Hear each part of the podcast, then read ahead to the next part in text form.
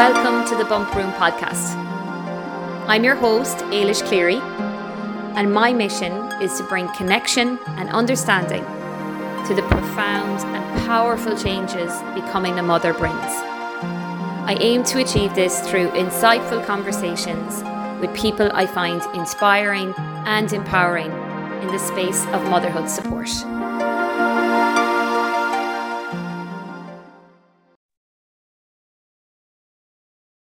Okay, I am super excited to be talking to Tara. So Tara Whelan is a perinatal emotional wellbeing and Havening Techniques practitioner. And Tara helps women transition into motherhood, confident and emotionally resilient.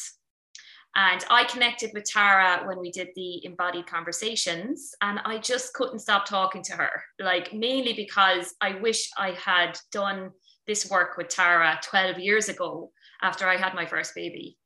So what we're going to talk about is why women come to Tara, like what kind of struggles they're dealing with and how Tara helps them. So Tara, you're very welcome. Thank you so much, Eilish. Oh my God. And the feeling is mutual. I don't know. The first time I seen you on Zoom with the GP nurses chatting, I just felt I knew you of old, and I still do. I just think there's definitely some sort of a connection. So we definitely do connect with a good energy. So thank you so much for having me here today, and delighted to be able to talk to you about women and their transition into motherhood. So my I work under, I suppose, the name of Resilient Emotions with Tara Whelan. And I do help mothers who are struggling on their perinatal journey after birth trauma. And I got into that field after struggling myself with a perinatal traumatic experience with my son, which led me to extreme anxiety in my second pregnancy, having really irrational dark thoughts and feeling that I just wasn't a good enough mother when I literally had the two babies. So that was the main driver. I qualified as a Havening Techniques practitioner, which is supporting people with anxiety and trauma. And then I trained with the TBR College of Perinatal Emotional Wellbeing. And so I blended the two together, and it's a beautiful blend. So when women come to me, they tend to come to me with loads of different traumatic experiences on the perinatal journey. So it doesn't have to be specifically birth trauma. It can be, like my own experience, something that happens on the perinatal side of it. So that could be like invasive, lengthy IVF journeys, could be miscarriage, loss of a baby, poor postnatal care, which we often hear of in the hospital or afterwards. It could be a traumatic birth experience. Sometimes even it can be a physical birth injury. I have a lot of women coming to me after having a physical birth injury with kind of emotional issues around that. And I can talk about that in a little while. It could be like a difficult breastfeeding experience. It could be sleep deprivation, hyperemesis in pregnancy. There is loads of different types of traumatic events that can happen. And when I'm talking about trauma, I'm not talking about it from a point of view of trauma the way we think it. It's basically any emotional, overwhelming experience that we have on that journey that shakes our confidence, that helps us, that disempowers us, changes our belief system in ourselves, or can make us hypervigilant or just really anxious in our own abilities. So that's what I see coming into me. So Tara, when you say that, like, it kind of sounds like nearly like that's a lot of women, I think, are impacted by all of those things. You know, it's not uncommon, you know, was what I think. But I was wondering, do they come to you at all stages? Like, do you know, postnatally or during the pregnancy or during their, what do you find most common when they come to you? Yeah, when I was looking back on the client notes for the last 3 years, funnily enough, most people come to me in a subsequent pregnancy, generally a second or third pregnancy. I think when we go into our first pregnancy, we're we're going in with blinkers on, and we have the beautiful picture that we're aiming for. And I think people end up coming back, come to me, unfortunately, in the next pregnancy because that picture wasn't met, you know, or they didn't have the experience they desired. And that's where the struggling comes in. That, and I have had some women come into me with anxiety in their first pregnancy, and that could be from vicarious trauma back from their childhoods, where maybe not even their childhoods, they could have had a family member who was pregnant before them and had a baby, and maybe there was a bad experience, and they've, you know, become traumatized by that, or something on the TV even. So they're the two main, when I was looking back in the notes, they're the two main times that people tend to come to me. Yeah. Or, you know, if they've had previous miscarriages and they're pregnant again, that tends to bring them back in pregnancy because they have extreme anxiety. Yeah, I get that, because I see that as well. It's like, it's often in the subsequent pregnancies that it kind of comes back up.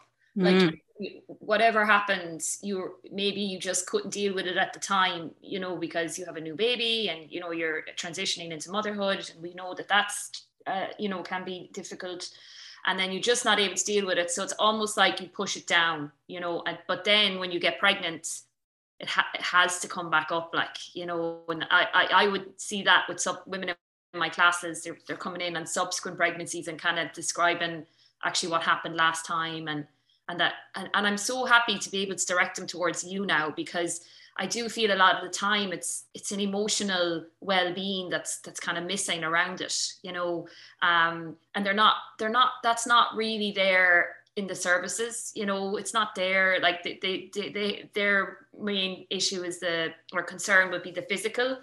So yeah, I see it definitely coming up on subsequent pregnancies, and usually in my classes, and they're coming in saying, "Oh, this happened last time." Yeah. So yeah, so I think that's the fear brain in action. You know, when exactly as you said, when we come home after having our baby, our whole aim and focus is on the baby and getting through that transition, and we literally shove everything down. But definitely the fear brain kicks in the next pregnancy, and you're almost like all the trauma triggers that you might have downloaded from the past experience start to come back into play. Like some people could be triggered by going back to the hospital for the scans, or by anything in the hospital that reminds them remotely of the past event. It could be the smells, it could be the medical staff having to go back in for the scans, it could be even talking to the consultants again. I love that expression though, Tara, like trauma triggers you've downloaded. Like that just really lands with me when you said it like that, because it's almost like it gets uploaded into your brain, and you have to work on removing it, or work on managing it, you know. Once it's downloaded, it's kind of, it's there. Yeah, that's it, exactly. Yeah, because I always say to my clients that, you know, birth trauma or perinatal anxiety, you know, well, specifically birth trauma or perinatal trauma, it's not like a mental illness. You're not struggling mentally. It's a psychological injury to your brain that happens when the traumatic event happens. So when the traumatic event happens, you know, that part of your brain, it's called the amygdala. It's in the emotional part of the brain. It becomes really, really hyper aroused and super sensitive because of the perceived threats in the environment that are going on. And when it's hyper aroused, our normal thinking and doing brain, our rational brain, just simply goes offline, and this takes over. So I always talk about it like an alarm bell. So it's like this part of your brain, the amygdala, is ringing out an alarm bell so loud, telling you that there's a threat in the environment, that everything else in your brain goes off. So what is happening in that moment should be, you know, if the brain is working properly, downloaded into long-term memory and just processed into long-term memory, but it's not, because it's a traumatic event, and you become extremely emotional around that event, you know, feeling helpless, feeling out of control. Some people feel completely detached. That's what I often hear women saying. Well, I'm bloody powerless as well, like, isn't it? Like helpless, detached. Helpless, yeah. Powerless. Yeah. So because it occurs like that, it doesn't go into your long-term memory. No. So what happens is the emotional content becomes attached to the memory, and it becomes immutably encoded on an AMPA receptor in the amygdala. I know this sounds very scientific, but it stays there encoded on this part of your brain to be forever triggered to remind you of any other perceived threat or threat like the event in the past to come back up. So when we're subsequently pregnant the next time, all these feelings, thoughts, sensations start to be reactivated because they're still quite heightened in that part of your brain. So birth trauma and perinatal trauma does need specific traumatic modalities or work to actually help reprocess the memory back into long-term memory and disconnect the emotional tags to it. That gives a woman a sense of freedom and ease again to get about her life and just have a more solution-focused approach going forward and take control of how she wants to think, feel, and behave. Okay, so Tara, I need to know how you do that. Okay. Thinking of all these emotional triggers I have. It's generally done in three steps. So the first session would be like a woman would come to me, and it would be like an emotional debriefing session, because sometimes we never get to have that story heard or told. Generally takes an hour and 45 minutes to hear, for that session. Like it could take a woman 60 minutes, 45 minutes, 60 minutes to actually tell her story. That's how much it's literally there in her brain to be told. And we don't ever have that time. We're not going to sit down and tell our husbands the whole story, or our partners or friends, because you don't want to traumatize them. So it's a lovely session to have your story told, and where you're going to be heard and validated and listened to. That's a big thing. So it's a listening emotional debriefing service. It can be a little bit emotional, but afterwards, women tend to feel a lot lighter. But I do start using then a solution focused approach going forward. And just always finish that session with a lovely deep relaxer to get the woman back into a nice relaxed state. The second session then would be just... Sorry, Tara, just to stop you there, just with that solution focused. How does that work? Can you give me an example? So I would ask a woman of how she would like to feel into the future. So it's not focusing on the past. We're now kind of going to try and get the brain to start moving into, how she'd like to think, feel, and behave in the future, and how that would look like and how that would feel like. So it's about getting her mind to open up that way. And then I'll be able to put that into a really deep relaxer in the third session, where she actually can visualize herself thinking, feeling, and behaving in that way, and see how she is in the world in that way. And when you do that in a deep relaxer, it's almost like you've already lived that experience. It's downloaded into your neurology. So it's very easy kind of get that energy back about you again, or to tap into that way of being, if that makes sense. I totally get it. Because I've done a bit of work around this. So what usually are the ways of being that are missing for these women? What way do they normally visualize themselves? Yeah, well, it depends on what they're coming in with. Like if somebody is coming in with sometimes, like if women are coming to me with physical birth injuries, like the emotional, psychological traumas around that, or that could be like C-section scars, episiotomy tears, pelvic girdle pain. It depends. A lot of the time with these type of traumas, they might have downloaded like an altered body image or fear of intimacy. Like they just might be afraid of having sex again because of the pain. They might be thinking so much about the pain and the scars of how they're actually, are they going to come back to full health again? Are they actually going to be able to connect with their partners?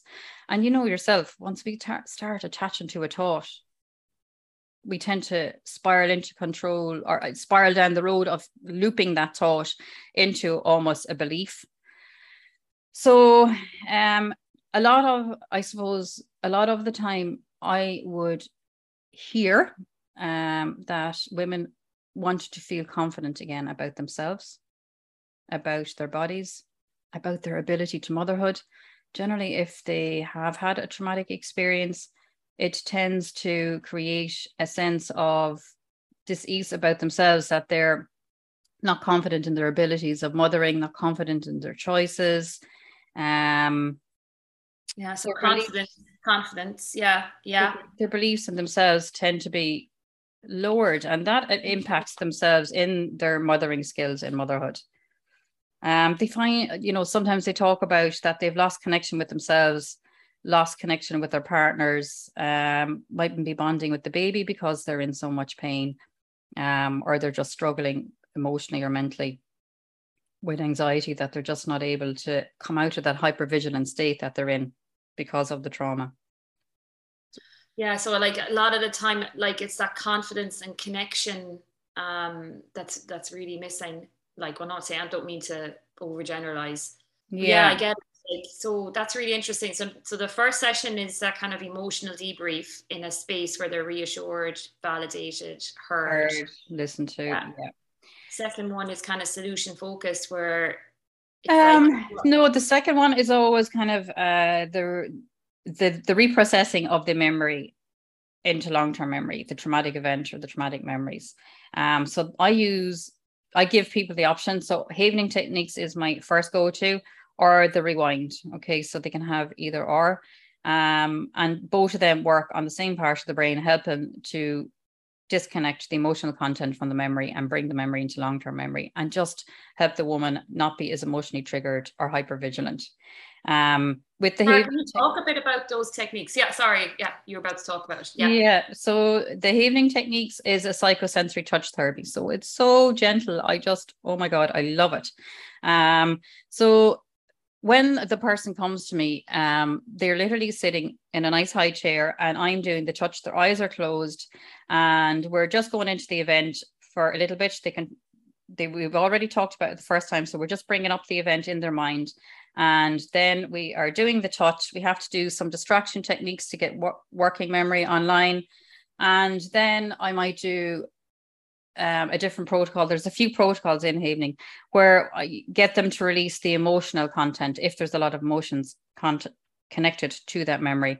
And then we will do a little bit of a solution-focused approach going forward to help them feel a little bit lighter. So that's generally the second session. You can do the Havening Techniques with the rewind, and the rewind is it's an NLP technique where you're just using a deep relaxer and you're bringing them into the event and talking them through it and getting them to rewind it like 3 times in their mind, and then seeing themselves. You're getting them to visualize themselves on the screen 3 times, but you're rewinding it each time. And then changing it each time. Like, is that like... Yeah, you're kind of removing yourself each time back. Yeah. And fast forwarding the video. I haven't done the rewind in a while, to be honest. Most people love the Havening Techniques because it's so super gentle. Yeah, like, and my role as a physio, like I think there's a lot we're missing kind of in that kind of somatic sensory realm, you know, of like body work to help release emotional tension, you know, but like it wasn't ever discussed in our college. Like it wasn't done, you know, but I have seen people have emotional responses sometimes with like dry needling or something that's quite a bit more targeted, or like I just have seen it happen, and it's great to hear that you're tapping into that, you know, because I think I do think we carry kind of issues in our tissues. Oh, you know? Absolutely. Yeah. And it's funny with the Havening Techniques, it brings on the subconscious mind because you're creating these delta waves in the brain. So the woman isn't actively engaged with her conscious mind, it's her subconscious mind that comes up. So stuff will come up for her that she doesn't even have to try to bring it up. It just naturally comes up and all the emotions come up with it. But what they love about it is, and what I love about it is, it's that when a woman has been traumatized, this technique is so gentle and so soothing. And I suppose when a woman has experienced birth trauma or perinatal trauma, it's generally that they haven't felt, a lot of the time in the hospital, haven't felt cared for. And I don't know what it is about this technique, but when they're sitting there and somebody is doing this gentle touch, we're hardwired anyway to feel safe, calm and connected with touch, but it brings that lovely feeling of being safe and being cared for and being connected right in that moment. Yeah. Yeah, like it sounds like that was what was missing a lot of the time, wasn't it? Being safe, connected and cared for in that moment. And I suppose most of the clients I would have coming in, a lot of them would have, that would have been part of their traumatic experience, that they didn't feel supported, heard, cared for and validated in their decisions or in whatever happened during their birthing experience. And that's basically what can lead to the trauma a lot of the time. So it's not about, you know, trauma is about the woman's perception of her experience. It's about how she felt afterwards about her birthing experience. It's not about what actually went on. Yeah, it's about the kind of the meaning she attached to it. Or yeah, exactly. And Tara, I know you do a course now for women when they're pregnant, and I wanted to know, like, why is it that you think that that's the time to actually get the best results or to prepare them? Or like, would you do it with postnatal women, or do you prefer doing one-on-one, or why do you think groups are better, or what? Like, I just kind of wanted to get a sense of that.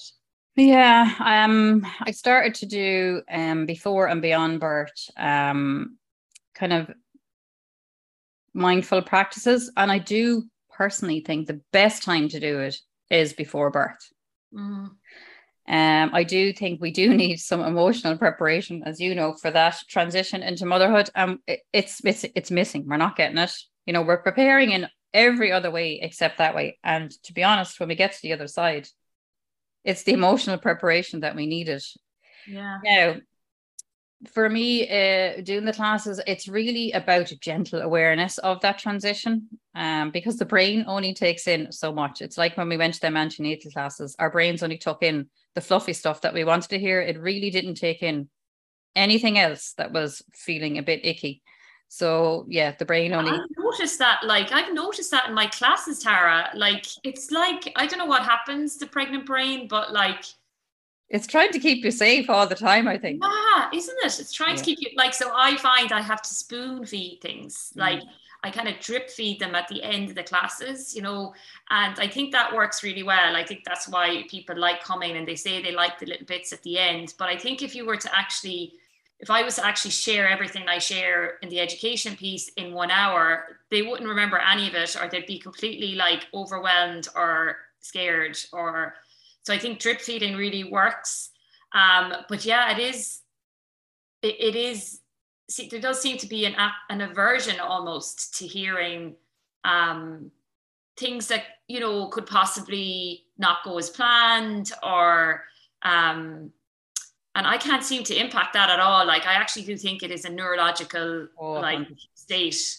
Definitely is. 110% is. Yeah, the brain is there to always keep you safe, and definitely in pregnancy. Whereas it's different with the second and third time mothers, though. Yes, because you've experienced, I suppose, they're hungry, like, and they're ready to share. Like, they want to share with the other mothers, like. You know. And I think they want to have the tools and the awareness and insight for prevention. Yeah, they really do. They're hungry for the tools. They want they're a lot more, I would say, kind of in action and powerful, you know. And I think that sometimes can come from a bad experience the first time. You do want to go back in the second time really prepared to be able to have your voice heard, your needs met, to be able to communicate effectively, and to know that you're worthy and deserving of having your needs met during your birthing experience. So we do become, even though if you've had a traumatic event, I suppose post-traumatic growth could be that you would be really getting the tools to prepare yourself for the next birth out of that experience, that it won't happen the second time round. But yeah, I do think pregnancy, I think preparation and prevention in a very gentle way. But I do them like a session where I'm teach them the tools that they're going to need when they're struggling in motherhood, because Jesus, that transition, of course we're going to struggle. There's so many times when we're absolutely exhausted, or, you know, when we notice the relationship shifts with our partners, or, you know, we're just overwhelmed and tired. And we need to be able to have these tools to be able to go to on the bad days, you know, how to be able to overcome the overwhelm of tiredness, how to become mindfully present and aware when we need to, how to be able to slow down with permission, how to even just allow ourselves to connect with the baby, maybe have the conversations with our partners that we need to have that we didn't have. So if you can have them conversations with your partner, even in pregnancy, I know I didn't have any conversations with Brian, but if they were to have them conversations, you kind of get both people thinking the same way, or you can see what way your partner is thinking. Yeah. If it's differently to you, and you can come to kind of some sort of agreement. I hope you, like, just to share, I know you Sophie Burch's book, and I'll just share it here as well in the notes as a kind of a, just as a resource for women maybe that can't get to you, or. Oh, it's a fantastic resource. Every tool and technique you could possibly want is in that, as well as the lovely audios. And really it's about learning to get some small practices into your daily life in motherhood, just to help you transition over, just more aware, more present with yourself, more present with your baby, so that you can have that connection that you want. And that will increase your personal resiliency, you know, on that transition. Yeah. Tara, like, I'm trying to keep these kind of short so I can get, but like, I wanted to, like, I really get your passion. You know, I just acknowledge that, like, and I know it comes from a lived experience, and that I know you said there your purpose really is to help women and feel that you've impacted them, like you've left this world having made a difference. Yeah. That is it. Exactly. I think that, I was saying to you this morning, that was a conversation I had with Brian. He was like, why are you doing all this? I'm like, I just want to leave this world known I've helped other people, and I just never want anyone to feel the way I felt on my journey. That's it. That's it. Yeah. And I just want to acknowledge you for doing the work.